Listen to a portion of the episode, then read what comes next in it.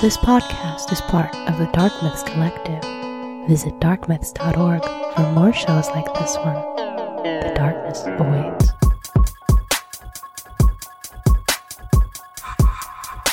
It's about to be a fun ride. Follow along, watch as we slide. Paranormal just hit the lights. Goosebumps all through the night. Mixing just a little bit of twain. That girl sure can't do a thing. Together, hillbillies go insane. Laugh so hard it'll hurt your brain. Podcast you won't ever change. These two here, they got the recipe. Sat on back and listen in to some of our darkest mysteries, ain't Welcome to Hillbilly Horror Stories. And now here's your host, Jerry and Tracy Polly, and their dog Ninja.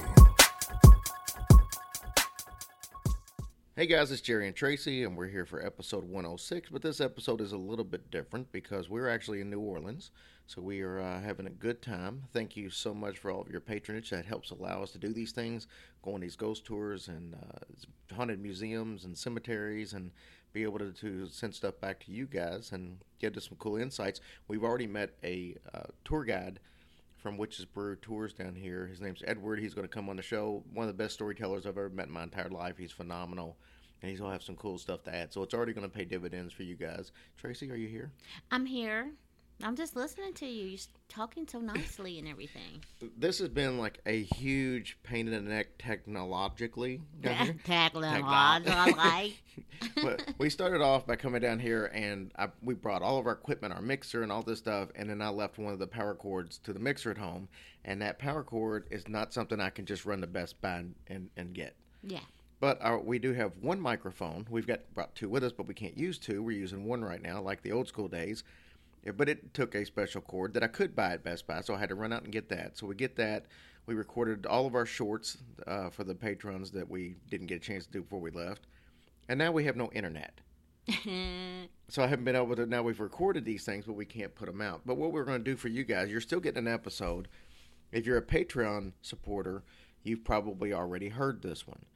But if you're not, which most of you aren't because it's just the nature of the business. Most of you have not heard this, so the Patreon supporters have been super nice enough to let us steal one of their episodes to play for you guys that you haven't heard yet.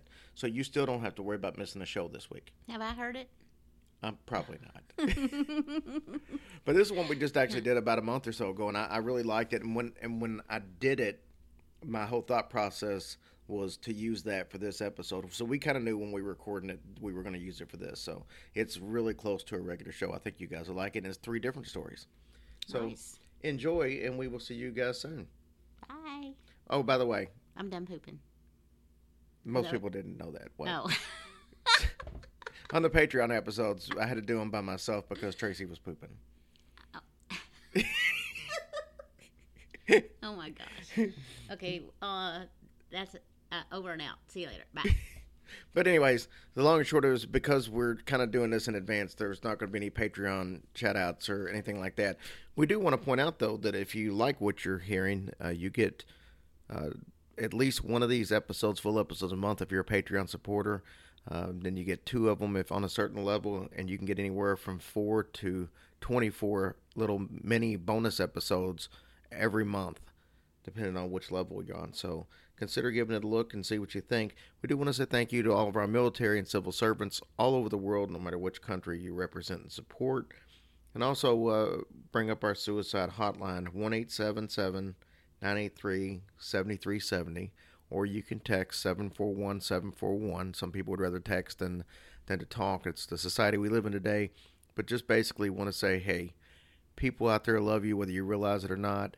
You're never a burden on anyone. I hear people so many times that are depressed and suicidal make comments about, hey, people would just be better off without me. And I promise you that's never the case.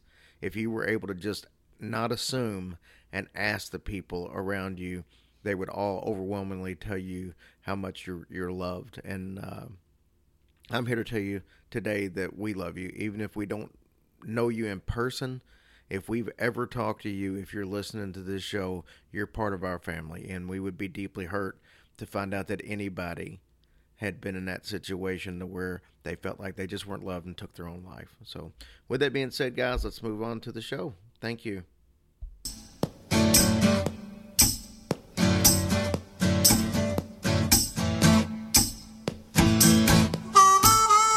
are listening to the Hillbilly Horror Stories Patreon bonus episode.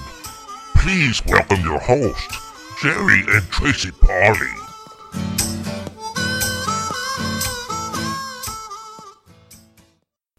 Hey guys, and welcome to the July Patreon bonus episode. Man, this year is flying by. It absolutely is. It's crazy.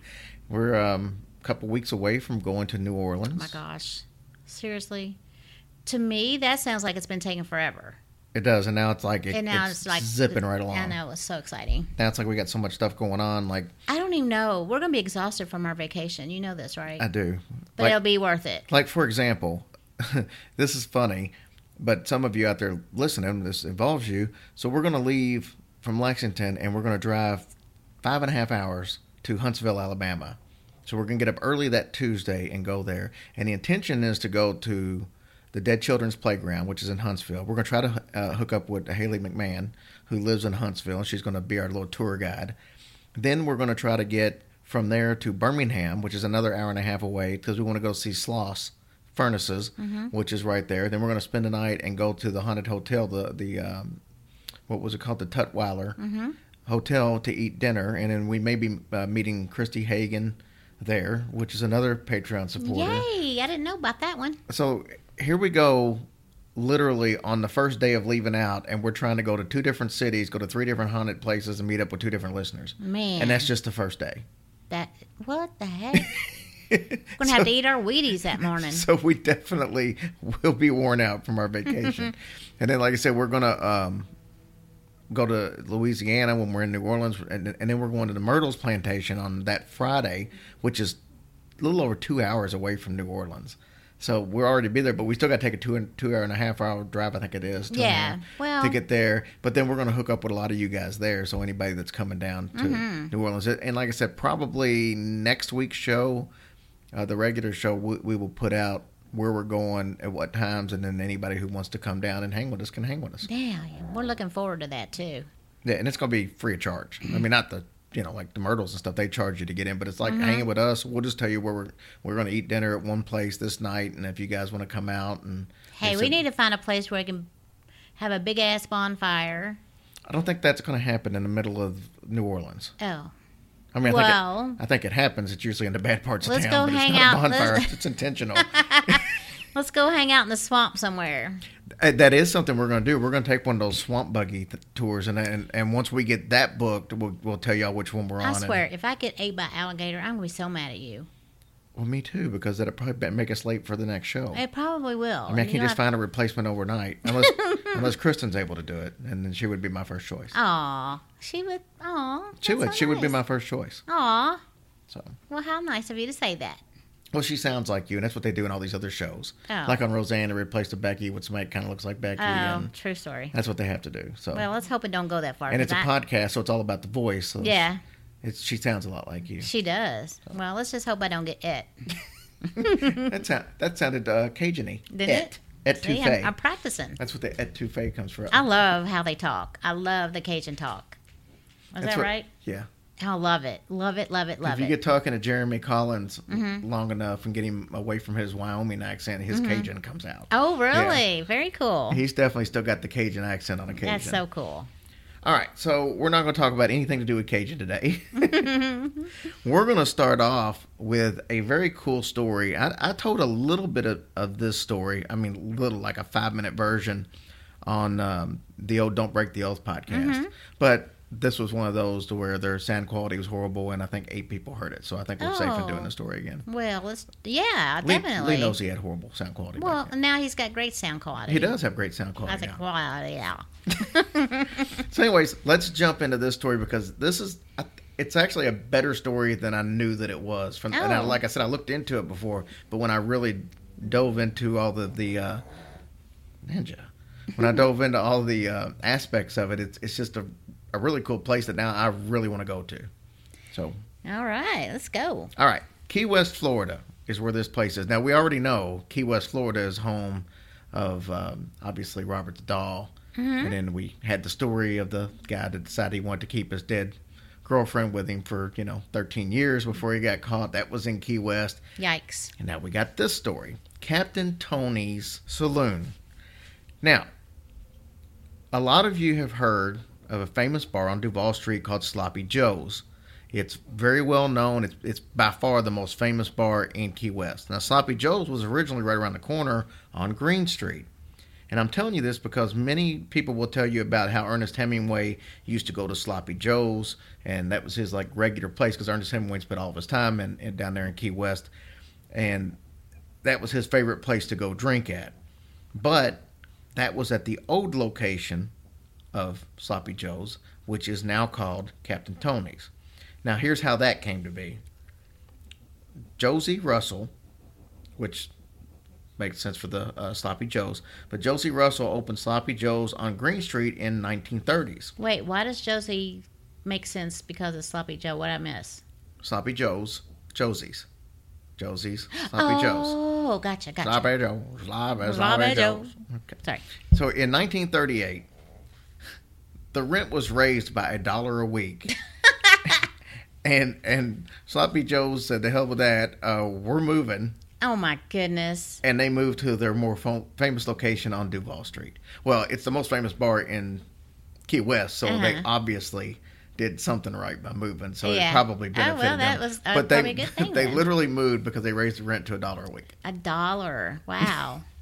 If only today we could do that. I mean, this was 1938. It's not like $1 was that more expensive back then. I mean, I understand it was more expensive, but what's that equivalent to? Probably $10 a week now? Oh, yeah. So anyway, the building that was once Hemingway's favorite drinking establishment went through several different businesses before Captain Tony Terracino bought the location, and it became Captain Tony's Saloon. I like the name. Now, this building itself has a super long and dark history that goes all the way back to the 1850s. It's been a morgue, a bordello, a telegraph office, a speakeasy, and a cigar factory before it became Sloppy Joe's, and then it's so weird how they just go from one extreme to another. I mean, you go from a morgue to making a cigar. How do you say it? Cigar. Emphasis on gar. Oh, so cigar. Anyways, Captain Tony's is kind of a happening place. Aside from Hemingway, Shel Silverstein and Tennessee Williams have also been known to throw back a few drinks here at the bar. Very nice. It was Captain Tony's stage that Jimmy Buffett started his career on. No kidding. How about that? That's really nice, man. Some legends, like Bob Dylan, have been known to just show up and do kind of an impromptu concert there. Very, very cool. So, this place it's pretty well known too, so it's not as well known as Sloppy Joe's, but it's like I said, it's a happening place. It's the history, though, above everything else, that brings so many people to this haunted spot. The history has seen lynchings, accidents, and murder. Ooh. And suicides. Oh. Originally built in 1851, 428 Green Street was home to two different businesses that operated under the same roof. It was an ice house that was stocked by ships sailing down the East Coast. And obviously, to go along with that, it was also the city morgue. I mean, if you're going to have all that ice there, you might as well get twofold of it. I know, but wouldn't you get the stench of dead people on the ice? I don't think that they were just using all the ice for the dead people and then using that ice to just give out to people. Oh. I just think it was conveniently next door. I gotcha. In 1865... the Florida Keys was hit by a massive hurricane. The ocean had surges from 15 to 20 feet, and there was a lot of damage done to the area. This building was no exception. After the storm hit, most of the building's contents, including corpses, were floating on the outside of the building. Oh my gosh, what a terrible thing to have to see on top of everything else. All the bodies were missing except for one, according to Captain Tony's current owner, Joe Faber. They found one body that was near the outside of the building that is now the inside of the building because they've expanded. Oh, so, okay. But now that body inside the building where the pool room is. So they never found the other bodies. So the Bahamian people decided that they wanted to make an unofficial gravesite here. They buried the body and built a wall around it, and they put bottles of holy water into the wall. Oh, that was nice. Yeah. So this building since then has survived several storms, as you can imagine. But we mentioned some speakeasy and bordello things that were there in the past. As Prohibition ended, though, it became more of a legit business and became Sloppy Joe's and eventually Captain Tony's. And the rest is history. And we're going to talk about some of that history. Captain Tony's expanded throughout the 20th century, which is why now, obviously, that body is that was on the outside, that grave is now on the inside. They added the billiards room, which they built over and around that wall with the holy water in it. Over and around that wall. Yeah, so now it's like that walls are part of the complex now. So they didn't tear the walls and stuff down. Yeah, I'm just trying to picture that in my mind. Yeah, I can't really picture it either. But... so it's all still there. So now that grave site is now inside the bar. They just built around it. Oh, it gets worse. Does a lot of people know that? Yeah. Oh, yeah. Everybody knows it. Oh, wow. Everybody from there knows it. In the 1980s, they were taking up some old plywood floors, and they uncovered something they weren't really quite expecting. The bones of between 8 and 15 bodies. Whoa. There have been several different bodies that were found down there, and they even keep a skeletal reminder behind the bar. It's still there today. I'll see if I can't dig up a picture. These bones are not the only thing they found, though. When they were digging this thing up, they also found a grave marker of a young woman named Elvira Edmonds. You can still see that there today. You can? Yes. It's in the cement next to one of the pool tables. Whoa. And Miss Elvira Edmonds, she died in 1822. She was 21 years old. Aww. Oddly enough, that's not the only gravestone inside of Captain Tony's. Oh my gosh, this is crazy. The other one is in the bar, and it's under the old hanging tree. That's right. I said the old hanging tree. The tree that they actually hung you from? Is that what you're saying? Yes. Oh my gosh. We'll get to that in a minute. So the gravestone belongs to Reba Sawyer. She was alive from 1900 to 1950, and when she died, her husband actually found a bunch of letters, and it was between her and another man, and these letters were pretty detailed, and they talked several times in there about hooking up and setting up little rendezvous at Captain Tony's. So the man was so pissed off that he drug her gravestone from the cemetery into the bar and put it under the tree. He supposedly said, well... this is where you wanted to be, and this is where you will stay. This is where you wanted to be laid, and this is where you will stay. All right, so let's get to the hanging tree. Oh, my gosh. There's so much in this bar. I'm telling you. This is awesome. There's a tree growing through the roof of the building with bras and other miscellaneous things hanging from it. That's not why it's called the hanging tree. In the 1800s, 18 people were lynched from this tree. Oh, wow. All of them were pirates, so they were hung for piracy, except for one. And we're going to talk about that one. In the late 1800s, a woman brutally murdered her husband and two sons. Oh, no. She chopped them up into little bits and pieces, and then she threw the bloody chunks of flesh out into the backyard for the animals to pretty much dispose of. Oh, my Lord. What is her problem? A neighbor... kind of got a glimpse of something going on, and they called some other people to come and help her inspect, or help him inspect. So the group shows up. They go over there. They see the mangled pieces of body found. Then they go inside. They find the woman. She's exhausted, which, as you can imagine, chopping up three bodies into bits. I mean, that's got to be exhausting. She's wearing a blue dress covered in blood. This crowd instantly turned into a lynch mob, and they took her out to the hanging tree, and they hung her. Now, see, that's the way it needs to be done today. Don't waste no time. Just take it out there and just do it and get it over with for people that are mean and hateful like that. Right? Don't drag me into this. Oh, you say no? I shouldn't say that? I'm not saying anything. I'm just saying all opinions voiced and expressed aren't necessarily that of Hillbilly Horror Stories. That's all I'm saying. Well, in this case, she deserved it. Come on now. So, guess who the most famous haunting at Captain Tony's is? That heifer. One of the pirates. No, I'm just kidding. It's the lady in blue is the best known haunting. People spot a bluish blur passing through the room. Some spot an apparition of a lady in the blue dress just out of the corner of their eye. Nobody gets a real good. See, she don't even deserve to come back and haunt because she's mean. Some have claimed to even have caught her in photographs. Now, she's not the only spirit at this South Florida beautiful spot enjoying the weather. I wonder why she killed them. I have no idea. I wonder why she killed her kids. I don't know. Ugh. I ain't giving her no more time. In 1976, when Joe Faber first came, of course, Joe Faber, remember, he's the owner of the bar now. When he first came to Captain Tony's, he was in college. And he heard about some of the ghost stories from Captain Tony himself, the original owner of the bar. Mm-hmm. Well, I bet he had some good ones to tell then. Well, one of those stories was the bathroom story. And that would definitely pique my interest. Well, hey, you know there's always got to be a good bathroom stories. So the legend goes back to the early days of the saloon, and there's a couple of different variations, but we'll touch on the one that's the most famous. One of them is that a woman brought her young child into the speakeasy, as it was at the time. She saw her husband, he was drinking, and we'll say engaging in the company of other ladies, and the mother snapped and killed her child in the bathroom. What in the tarnation did she do that for? I don't know. She carried the kid's body out under a blanket. So that's kind of the story. Now, we're going to fast forward to a story that has to do with that bathroom.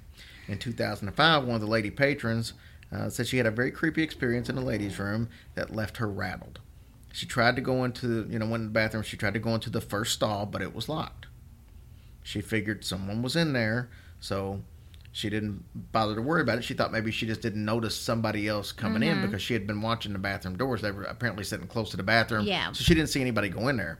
So when she went in and she saw that it was locked, that initially was like, well, that's odd because I didn't see anybody come in here, and then she didn't see any feet or anything. So it was obviously locked from the inside. But then she heard, as she was in there, the door close to the bathroom. And she's like, well, that was odd. But she just kind of let it go. So then, before they left, she decided to go back to the bathroom again. And she went to the first stall. And the reason she kept going to the first stall, she said she didn't like the back stall. Because it was just something about it creeped her out, so she didn't like to go. But she goes, the door's still locked from the inside. So she goes ahead and goes to the back stall. She goes in there, and again, she hears the door close. So she kind of peeked out, and nobody had came in, and nobody was in there. And so she's like, well, that's odd. Well, soon as that happens, she hears the first stall, she hears the door slam, and it scares the crap out of her. She gets up, she had already finished her business, so she gets up and jumps out of the stall, and she looks, and the stall is still closed and locked. But she heard it slam, she was right next to it, so she would know, and there's nobody else in the bathroom. And so it had never been unlocked in any time she'd been in there, but she heard the door slam right next to her. So she said she's standing on the toilet. She said she the toilet. What? Maybe she was standing on the toilet. So she said she ran out and she never looked back. So, and then the owner, Joe Faber, he says he's a skeptic. He said that he's never seen the lady in blue, or he's never felt any kind of strange feelings in the bathroom or any of that. But he has had two experiences that he can't explain. He said that he's heard voices that he thinks are some type of a warning. He said about 8 or 9 years ago, he was in the bar alone. It was about 4 a.m.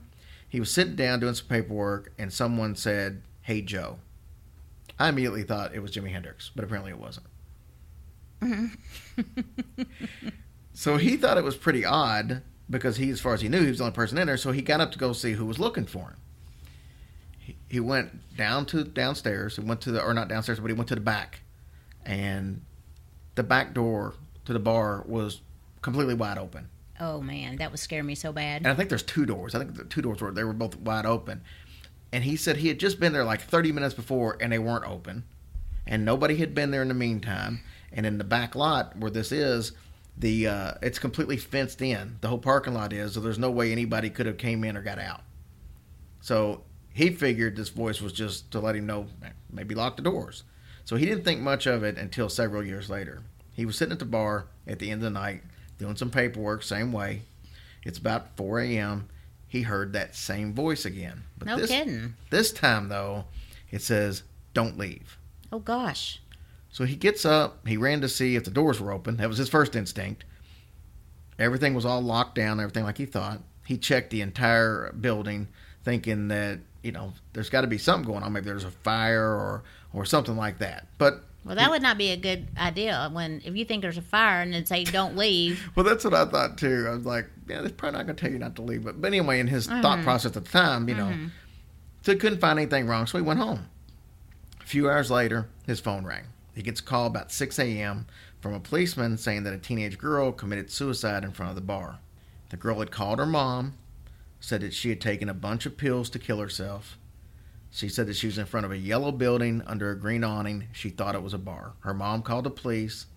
Police went, you know, up to the bar and found a young girl in front of the Captain Tony's dead. Aww. Mr. Faber said that he felt like that maybe if he'd have stayed at the bar that night, maybe he could have saved her. He could have found her and maybe helped her. So he said he has no clue what that voice was, but he's been there for 23 years. He's only heard it twice, and both times it was meaningful. Oh, man. So he said people can speak of the lady in blue, they can speak of the bathroom deal, but that means nothing to him until he sees it. But right. As far as what he's heard, he knows that there's something definitely going on there. So considering how many people were either hung from that tree, the lives of people that were lost in a hurricane, the bodies buried beneath that place, the time that it was a morgue, the death that happened, that's a lot. On or on the merchandise property, something probably is going on, and there's probably some spirits hanging around Captain Tony's. I mean, I don't know how there couldn't be. That's a bunch of stuff in one spot. Dang so on. How about that for a cool story? Yeah, that was very good. But see, I like the fact, like he said...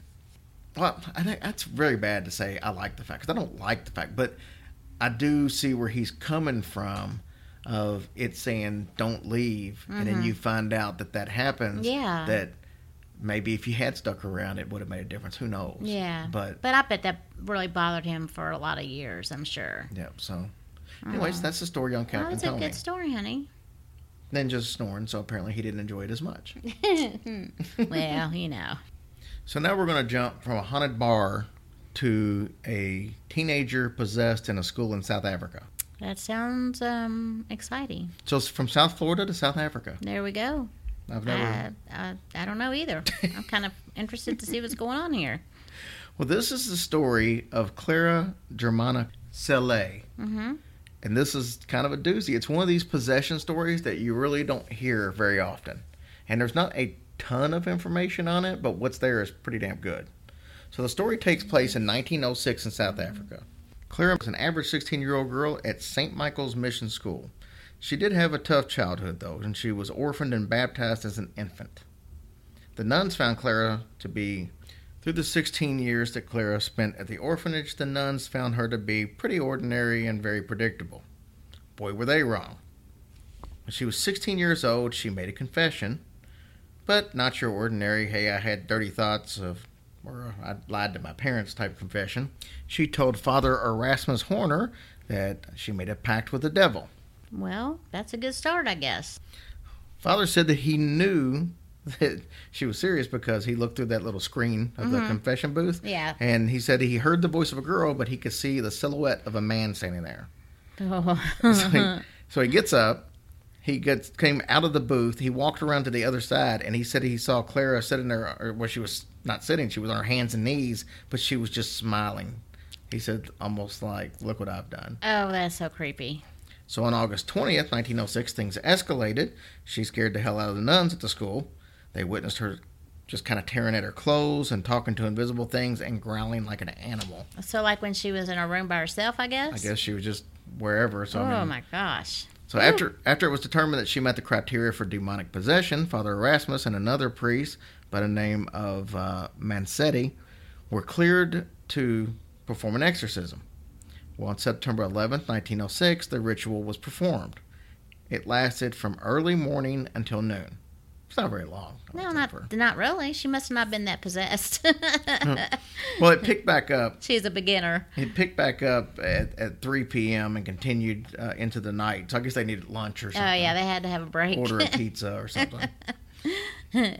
During this time, Clara knocked a Bible from the priest's hands and attempted to strangle him with his stole. Well. They're just always right. That thing that hangs around their neck? Yeah. Yeah, yeah. Yeah, the one that the dude from The Exorcist kept wiping vomit and stuff off his eyes with. Yeah. So the head nun said that no animal had ever made such sounds. Neither the lions of East Africa nor the angry bulls. At times it sounded like a veritable herd of wild beasts orchestrated by Satan had formed a hellish choir. This nun was pretty crafty with her wordsmanship. I'll give her that. Yeah, that's what I'm saying. She's a regular. Sound like she thought about that for a while. She's a regular Lennon and McCartney. Yeah, she's like, man, I got to word this just right. At one point, she said that, sister, please, call Father Erasmus. I must confess and tell everything, but quick, quick, or Satan will kill me. The nun said that? No, the nun didn't say that. Oh, not the nun. I was going to say, wait, what? Oh, the little mean girl. The possessed girl. Yeah. Well, you just got opinions of everybody. So a little later, she said, you have betrayed me. You have promised me days of glory, but now you treat me cruelly. Oh, man.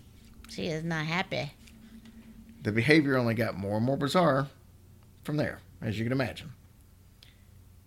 She fluently spoke Polish, German, and French, and a few other languages that she had no prior knowledge of. This was witnessed by several people. She also had numerous outbursts. The nuns reported that her skin would burn when she was sprinkled with holy water. She would lash out violently when crosses or other sacred objects were brought anywhere close to her, or when they were, even if they were concealed, to where she didn't know that they were on her. Well, then that's a sign that she's not lying. She became clairvoyant. She displayed this by going around to all the teachers and revealing their deepest, darkest secrets that she couldn't possibly have known. Oh, that is not good. Could you imagine somebody just walks up to you and just tells you something that you know nobody else knows? How embarrassing. One night, the school's authorities went to her room. They grabbed her for another exorcism. And she threw one of the teachers across the room that tried to grab her. It took like 5 of them because literally one of them tried to grab her. She threw him straight across the room. Wow. Into a wall. So then there was an occurrence that was witnessed by several people where she levitated 5 feet off of the ground.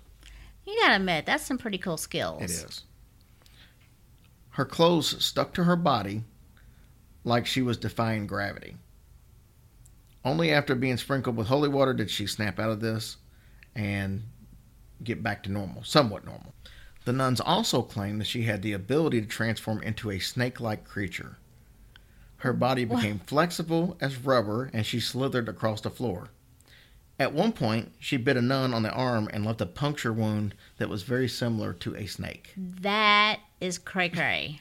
Come on now. So the next morning, the rites were administered again. She's probably like, bitch, can y'all be done with this already?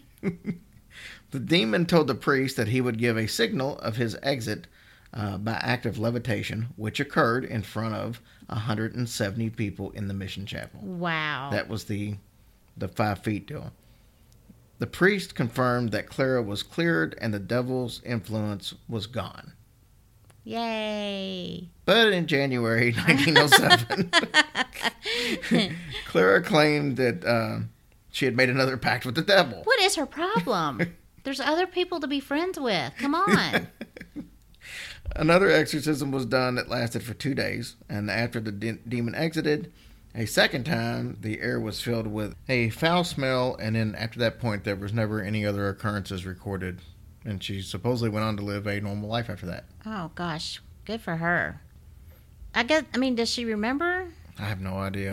I always wondered if they remember that. I mean, in the situation with The Exorcist with Roland Doe, then he didn't remember anything after it was all said. Oh, that's a good thing. All right, last story of the night. Heidi's going to love this one because it's about Sweden. Oh, okay, great. It's the Old Vicarage in Sweden, which I found out that vicarage basically just means a house that a bunch of priests or religious characters have lived in. Gotcha. I guess they probably don't like to be referred to as religious characters. Well, that's okay. But you know what I mean. Yeah. Religious figures. This story is from, and I'll probably butcher this, Borgvatnet, Sweden, which is a little town. The house looks like any other ordinary home. If you can spend the night at this house, though, they give you an honorary certificate. Why? Because it's apparently that haunted. Uh-huh. It's supposed to be the most haunted place in Sweden. But the house was built in 1876, and it was first documented paranormal experience was back in 1927. So there might have been a bunch of stuff that happened before this, but that was the first documented. And you're going to notice a pattern about most of these as we get into the story involving chaplains or priests. Mm-hmm. The very first one was a chaplain by the name of Niels Hedlund. This incident, hold on to your tidy whities, involved his laundry. Did it have to do with a fitted sheet? No, but that would have been funny. He was going to the attic to get some more of his laundry, and he saw an invisible force tearing his clothes off of the clothesline that was outside. I guess he saw it through the window. So the next priest to live there was in the 1930s. His name was Rudolf Tangden. He saw the ghost of an old woman wearing gray in a nearby room. He didn't realize that it was a ghost until he walked into the room to try to see what was going on and see who that person was in there. And then he said as soon as he walked into the room, she just kind of disappeared. Wow. Tangden's successor, Otto Lindgren, lived here in the 1940s. He and his wife heard unexplained sounds and they saw objects move. They also heard disembodied footsteps in the hall and heard music coming from the same area that they heard the footsteps. They had a young lady come visit them by the name of Inga Floden one time, and she stayed in the guest room. She was awoken in the middle of the night with the feeling that she was being watched. Now, when she opened her eyes, she saw three old women sitting on a sofa against one of the walls in her room. They appeared to be crying. She jumped up, turned the lights on, and she could still see them, but they were blurry. The second odd part to this story is that there was no couch in her room when she went to bed, and there was no couch in her room when she woke up. Oh, dang. So now they're bringing their own furniture? They had a strong attachment to that couch. I guess so. In 1945, Eric Lindgren, another chaplain, was assigned to the vicarage. He recorded several unusual experiences. Like he heard the same thing as everybody else did, or... Well, things happened there before he could even get stuff unpacked. Like, at one time, he was just finished unpacking. He sat down in a rocking chair to read a book, relax a little bit. The chair suddenly tipped forward and threw him out of it. He said when he sat down again, a strong force entered his body. Oh. Now, keep in mind, this is a this is a man of God, so... Oh, my gosh. Today... The rocking chair can be seen rocking on its own because they still have the original rocking chair there. Because this was back in the 40s, so it wasn't that long ago. Right. In recent years, the vicarage has been a bed and breakfast and a restaurant. Mm-hmm. Many guests report strange activity. These reports include shadow people being seen, footsteps on the stairs, a woman screaming, someone crying, knocking sounds, and a Madonna seen in one of the mirrors. I don't think that means like a Virgin Madonna, I think. Well, let's hope not, because I'm sure fire would be spewing out of that mirror. One couple was making their way down the steps, and an entity grabbed the husband's arm. He was dragged down the whole rest of the steps and thrown into the yard. The couple refused to re-enter the house, and they slept in a tent on the property. Several guests have been awoken, and... by unseen cold hands pressed against their forehead. Oh, wow. Several theories have been suggested as to what might have caused this happening. Many believe it was a former priest that haunts the home. Others think it's a maid that used to work there. She got pregnant, and out of depression, she killed and buried her baby next to the house. Oh. Some think it's a priest named Per Hedlund. His wife, Marta, died while she was delivering their 11th child. 11th. That's what she said. He took her body from the morgue, and the villagers had to convince him to bury her. Supposedly, when he moved away, he dug her up and took her with him. That's love right there. It is love. I don't know. I guess I never think about priests being haunting. You know what I'm saying? No, I get that. Now, if the name Per Hedlund sounds pretty familiar, It's because the first priest to have any experiences to the paranormal here was Niels Hedlund. Remember we talked about him? Yeah. Mm-hmm. He was Marta's son. So, yeah. Wow. Ooh. So supposedly the priest that maybe haunts it, the guy that had the very first experience there, that was his dad. Oh my goodness. So kind of creepy. That's very creepy. Guys, that is what we got for you. So hope you loved it. Three cool stories in the bonus episode. We appreciate all of your patronage. Yeah, thank you guys. Thank you so much. We do appreciate y'all so much. And it'll be probably just a matter of minutes for some of you, and you'll be hearing another episode. Sounds good. We're hoping we're kind of overloading you guys so you get your money's worth. Yeah, absolutely. Thank you. We love you. Love ya.